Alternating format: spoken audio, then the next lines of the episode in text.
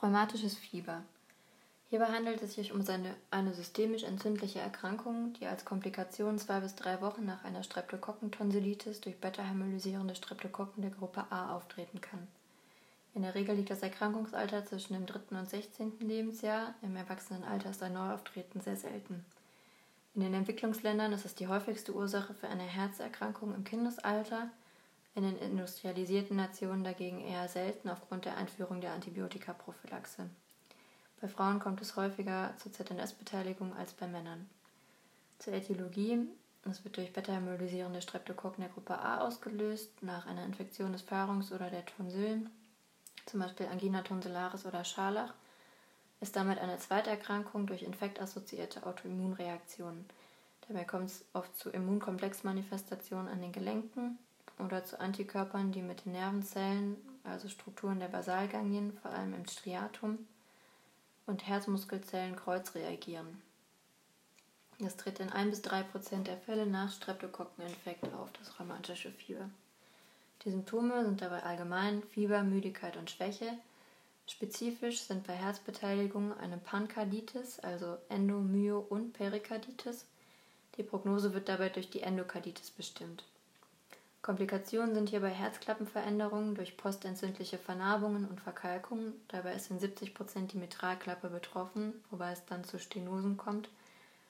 Häufig sind es aber kombinierte Vizien mit Mitralklappenstenose und Insuffizienz. Die Aortenklappe ist nur in 30 Prozent betroffen. Dann können auch bei Gelenkbetroffenheit wandernde asymmetrische Polyarthritiden auftreten, vor allem der großen Gelenke. In der Haut kann man rheumatische subkutane Knötchen finden oder das Erythema annulare rheumaticum. Dabei findet man randbetonte, leicht erhöhte Plaques mit rascher Ausbreitung, die bei ca. 10% der Patienten zu Beginn des rheumatischen Fiebers, meist am Stamm, also periumbilikal, auftreten. Das vor allem schubweise und das verschwindet nach Wochen bis Monaten wieder. Außerdem kann das Erythema nodosum auftreten. Im ZMS führt das rheumatische Fieber zu einer Chorea minor mit distal betonten Hyperkinesien. Häufig findet man dabei aber nur eine Hemichorea, also mit einseitigen Zuckungen der Kopfmuskulatur und Hyperkinesien der distalen Extremitäten, was wie Ungeschicklichkeit erscheinen kann.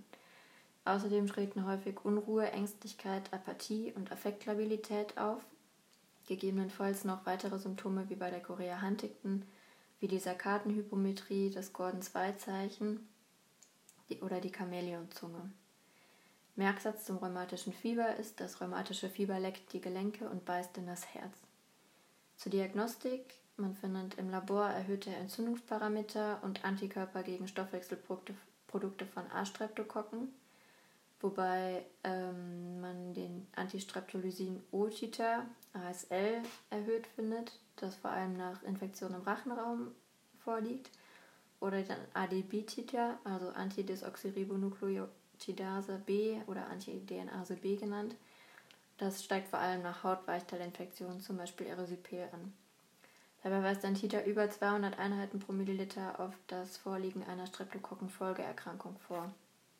Für eine akute Streptokokkeninfektion nimmt man dagegen besser den Schnelltest aus dem Rachenabstrich. Ähm, weitere Kriterien sind die Jones-Kriterien. Die Hauptkriterien dafür sind subkutane, subkutane Knoten, eine Polyarthritis, ein Erythema annulare, Chorea und Carditis.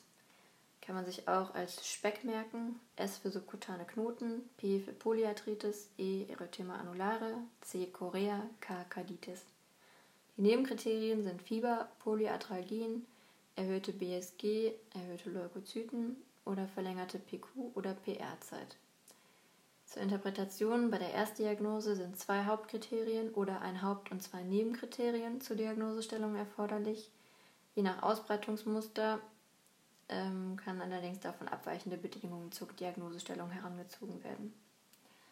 Die Pathologie im Herz findet man Anitschkow-Zellen, das sind Histiozyten mit eulenaugenartig aussehenden Zellkernen, oder Aschoff-Knötchen, das ist ein Konglomerat aus Rund- und Riesenzellen um eine fibrinoide Nekrose herum.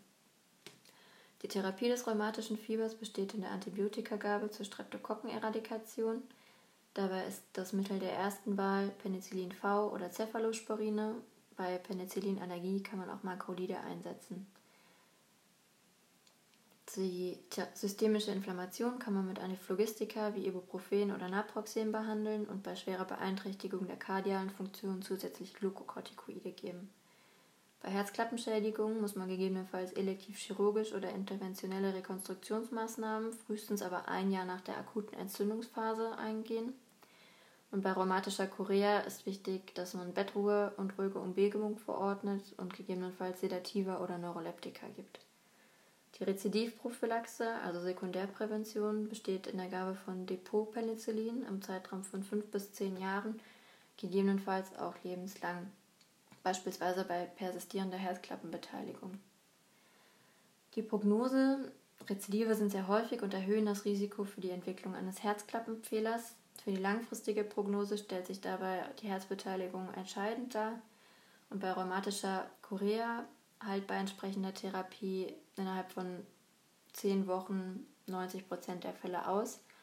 Allerdings können Residuen, zum Beispiel eine Bewegungsunruhe, bleiben Trotz Prophylaxe sind auch hierbei Rezidive möglich.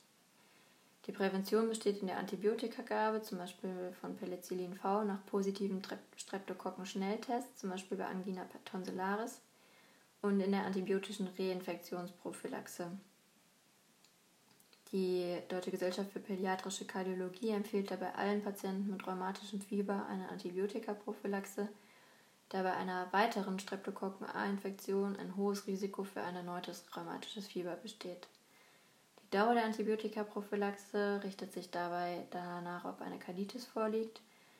In der Regel ohne Karditis bis zum 21. Lebensjahr, mindestens aber für fünf Jahre, mit Karditis mindestens für zehn Jahre bis zum 21. Lebensjahr und das rheumatische Fieber mit Karditis und bleibendem Herzklappenschaden sogar bis zum 40. Lebensjahr, mindestens aber für 10 Jahre antibiotische Reinfektionsprophylaxe. Das war's zum rheumatischen Fieber.